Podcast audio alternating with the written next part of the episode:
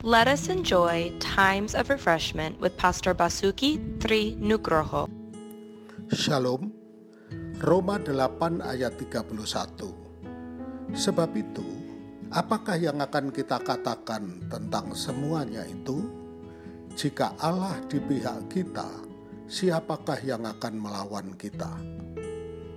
Ada satu kalimat yang paling disukai istri saya dari saya, yaitu saat dia dalam kesulitan yang sangat berat, dan saya bilang, "Saya akan tangani masalah ini." Kalimat itu diucapkan oleh saya yang jauh dari sempurna. Bahkan sering kali bukan saya yang menangani, tetapi tetap istri saya. Saya hanya mendampingi dia. Mungkin kita sekarang sedang merasa sendirian menghadapi masalah. Kadang kita bisa mendapatkan saudara atau teman yang mendampingi kita, tapi ada waktunya kita harus hadapi sendiri.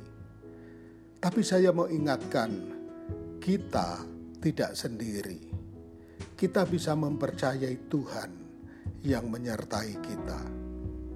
Dia menunjukkan itu dengan mengirim anaknya mati di kayu salib yang seharusnya kita tanggung.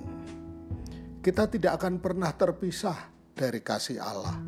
Dengan penuh keyakinan, kita bisa berkata, "Jika Allah di pihak kita, siapakah yang akan melawan kita?" Tuhan memberkati.